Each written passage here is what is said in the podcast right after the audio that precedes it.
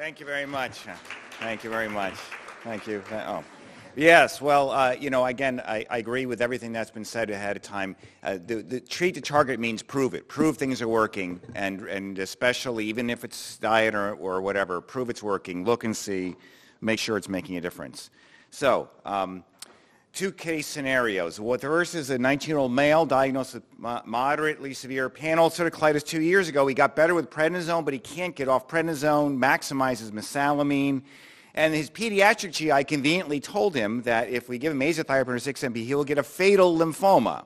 We all know this, right? Right? Because how many times do we see this? But that's what they are telling our patients.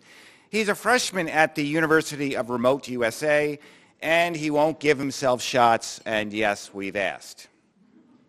Uh, case scenario number two, a 47-year-old female left-sided colitis while she was pregnant uh, during her second pregnancy, and she's really been on and off steroids despite maximal mesalamine, topical mesalamine. She had left-sided colitis, even dose-optimized azathioprine. She tried infliximab, but she really only had a partial response, and she dose escalated 10 mg per kg every six weeks, good levels, no antibodies. Then her doctor switched her to vedolizumab uh, nine months ago. Never really got into response. They even went up to uh, every four-week dosing um, uh, at month six. And you, she doesn't have C. diff, she doesn't have CMV, we scoped her, she still has moderately severe ulcerative colitis. So these are two patient scenarios that probably are not very uncommon for all of us. So you keep on going to lectures, say, how do you treat mild to mild, I mean, moderate severe ulcerative colitis? Um, you want to optimize your doses, you check levels, combination therapy, as was mentioned. But look at the last one. If someone's failing an agent, change the mechanism of action. And we wouldn't have had this lecture a few years ago because he only had one mechanism of action and we'd be done. You'd have lunch. But that's not the case right now. So in 2018, uh, the FDA approved the first JAK inhibitor. Don't you love when people throw in acronyms? You don't know what the heck they mean because I have no idea. So uh, JAK stands for Janus kinase. And it turns out there are four members of the Janus kinase family, uh, numbers one, number two, and number three. And then, of course, just to keep us guessing, uh, they don't have number four, it's tyrosine kinase. Right? You're like, oh no. Uh, so this cartoon, uh, I'm going to go into a little more detail in the next slide. Steve showed a little bit of this too, but um, there's a pathway where a cytokine binds to whatever its receptor, and that activates this pathway. And let me show you over here. So let's say you have a cytokine, uh, TNF or IL-12 or some chemical that's causing inflammation. We all know that we want to block this, the drug from reaching the receptor. I mean, that's what almost all the therapies we have so far are, either to bind to the receptors or to bind to the drug. But what happens when that drug does reach the receptor? Well, when it reaches the receptor on the cell surface, it activates inside the cell the Janus kinase pathway and they then phosphorylate the JAK. So they take, remember, the ATP becomes ADP. It takes the phosphate group, right? So it takes the phosphate, it gets phosphorylated, and they recruit what are called STAT proteins, okay? So you see the top part of this cartoon there. The STATs are the pink on the, on the bottom there. And then subsequently, the STATs are phosphorylated, and they go to the nucleus. So the STAT sends the signal, whatever the drug is that you're doing to block, that signal is transmitted by STAT to the nucleus of the cell and it alters gene transcription. Okay, and this can actually cause um, inflammation. So every, most every uh, of the agents that you're used to using um, that are targeting receptors are actually working intracellularly by this JAK-STAT pathway. So this is not really a new concept. This is how all the medicines um, that we've been looking at have been working by blocking the, the, the, uh, the cytokine reaching the receptor or blocking the receptor. But once it gets to the receptor, what happens on the inside? So this is the next phase. It's really quite exciting. Um, and then there, I mentioned there were three JAK proteins and a fourth one called tyrosine kinase. It turns out that different cytokines target different ones. Um, you will be tested on this. Uh, and uh, you can, eh, yeah, just seeing you're paying attention. Uh, look at all that, that alphabet of interleukins and other cytokines, and there's different pathways. So there's different functions for each JAK protein. And what I want to point out to you is all the way over here on the right side of the slide, it turns out that if you block JAK2, it interferes with erythropoiesis and myelopoiesis. And so we're, we're probably not going to be very interested in inflammatory bowel diseases versus perhaps uh, leukemia of blocking a JAK2, but the JAK1s and 3s are particularly uh, inflammatory and they have different mechanisms here. So why do these a big deal? Number one, they're oral administration. You're back to pills. Number two, it's not a protein. What do you care if it's a protein? Well, guess what? We learned that patients, sick patients with colitis who get a protein like infliximab, you can't find it in their blood. You can't find antibodies. It's in their stool. So the sick patients are actually just like they, they lose their other proteins in their stool and get you know protein deficient, antithrombin 3, et cetera. Too. They're, they're losing the, a lot of the biologics in their stool. So this is not a protein. It's, it theoretically should not happen. And it works intracellularly. Um, as you already heard, um, the first JAK inhibitor was approved for ulcerative colitis. It's called tofacitinib. The brand name is Xeljanz, and it's previously FDA approved for rheumatoid arthritis and psoriatic arthritis. So you can even tell the patients there are commercials for it. Uh, this is a non ah, right, exactly. We love those commercials, don't they? Actually, we should make one of those. We can like pirate it into the to the um, NBC or something. So it's an, a non-selective JAK inhibitor. So what does non-selective mean? It, it does block JAK1, 2, and 3, but mostly JAK3, somewhat of JAK1, and minimally of JAK2. Because remember, JAK2 we probably don't want to block um, because of uh, the erythropoiesis and, and uh, myelopoiesis functions that it has. So uh, there have been trials in ulcerative colitis and Crohn's disease. They're called the, in the ulcerative colitis, the OCTAVE trials the patients had to fail only one thing, steroids or thiopurines or an anti-TNF. And the, the initial induction was an eight-week trial. So here are the results. The drug is in red, placebo is in gray. This is after eight weeks. You can see the, the drug uh, at 10 milligrams uh, twice a day, which is the dose that we're using, had about a 16 to 18% remission rates. Those remission rates are nearly identical to the injectable anti-TNFs for ulcerative colitis, by the way.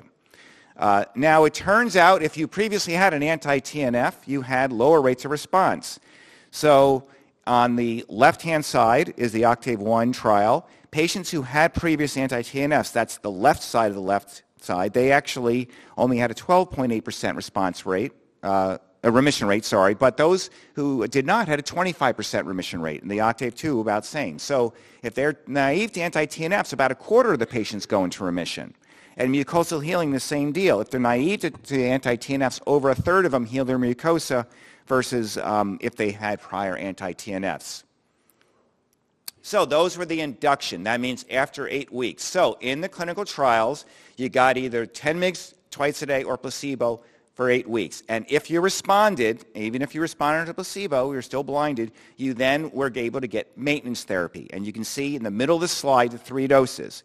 10 twice a day, which is what we've been uh, indu- induced, uh, induction with, five twice a day, or placebo, and it went out to about a year.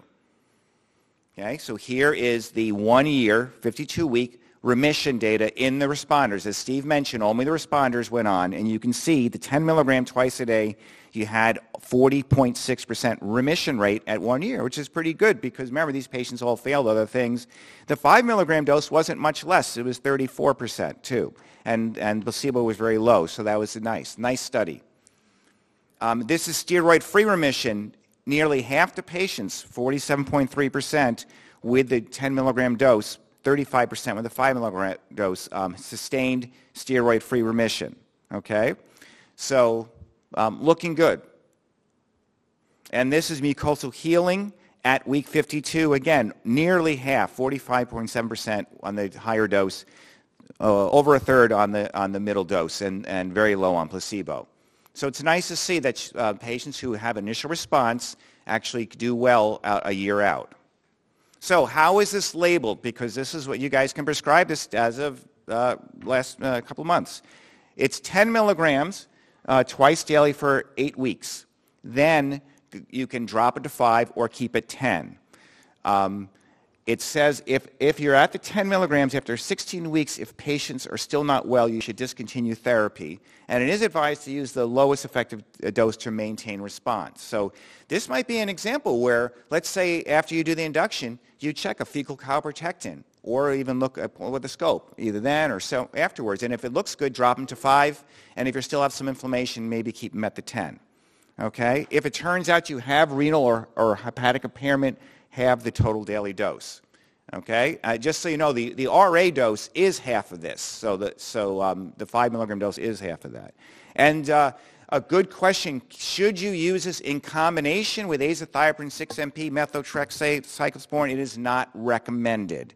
So for many of the patients, we're not giving combination therapy. Remember, one of the reasons to give combination therapy with the injectables and infusibles is to prevent antibodies. Well, you're not going to make antibodies against an oral agent.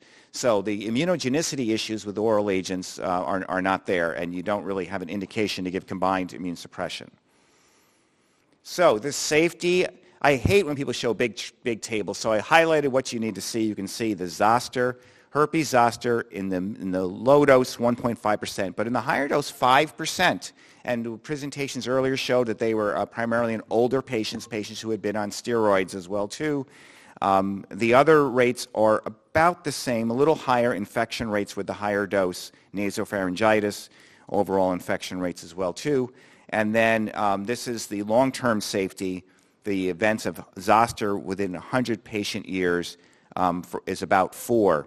So as a result, what's very, very nice is that we now have the recombinant um, vaccine against um, the shingles, uh, as, as, was talked about earlier today. So we are vaccinating the patients with the recombinant, the newer um, Shingrix um, vaccine. That's one dose, and then a second one two to six months after the first one.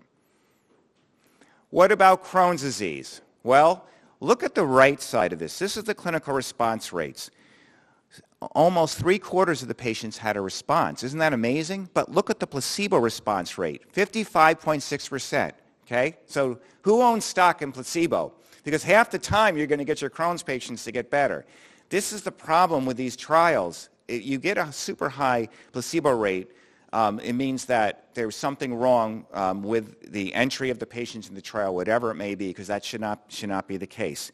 Uh, subsequently, though, another study also failed to show a benefit over placebo. So uh, good luck trying to get this approved for Crohn's disease. Um, the insurers, in my experience, have not been doing it because there have been published negative trials. So all, is not, all hope is not lost. As you heard from some of the earlier presentations, there are other JAK inhibitors. I bolded the ones um, that are actually are in, in advanced stages of trials for Crohn's uh, and colitis. Uh, we already talked about tofacitinib.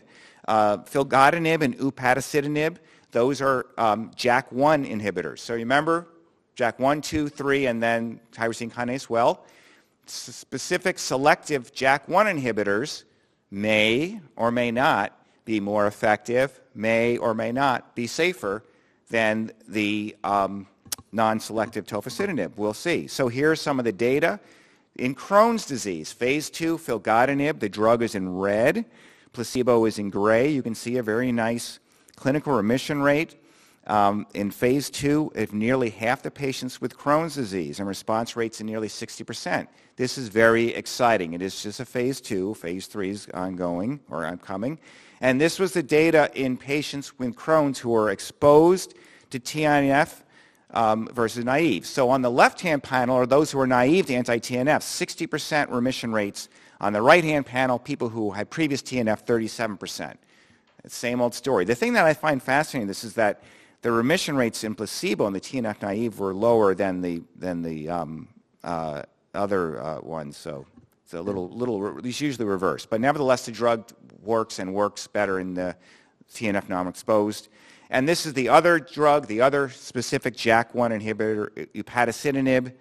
Um, and this was tough. Look we had, had in order to get into this trial, you had to fail at least two biologics. Okay? So these are the, the, the, patients that you send us all the time, failing everything. And clinical remission rates, 27%, okay? 27%, that's really good for uh, a population failing two biologics, and endoscopically, 22%. So not only is it working clinically, but endoscopically as well, too. So in summary, um, tofacitinib is FDA approved for moderate severe ulcerative colitis. Um, it is, it's indicated for both of the cases I told you patients who have been on steroids, patients who've been on immune modulators and or anti-TNFs. So the first case with the boy going off to college you know, in, in University of St. Elsewhere, he won't give himself shots. This is like a no-brainer. The biggest risk is zoster reactivation, and that risk is much lower in young people. Um, and uh, the CDC says to vaccinate everyone over 50 um, uh, for um, shingles um, patients on immune suppression. Uh, they don't give recommendations for those under 50, but I can tell you, given the, the trials, we're all recommending it for our patients who are starting on or may start on this agent. So thank you very much for your attention.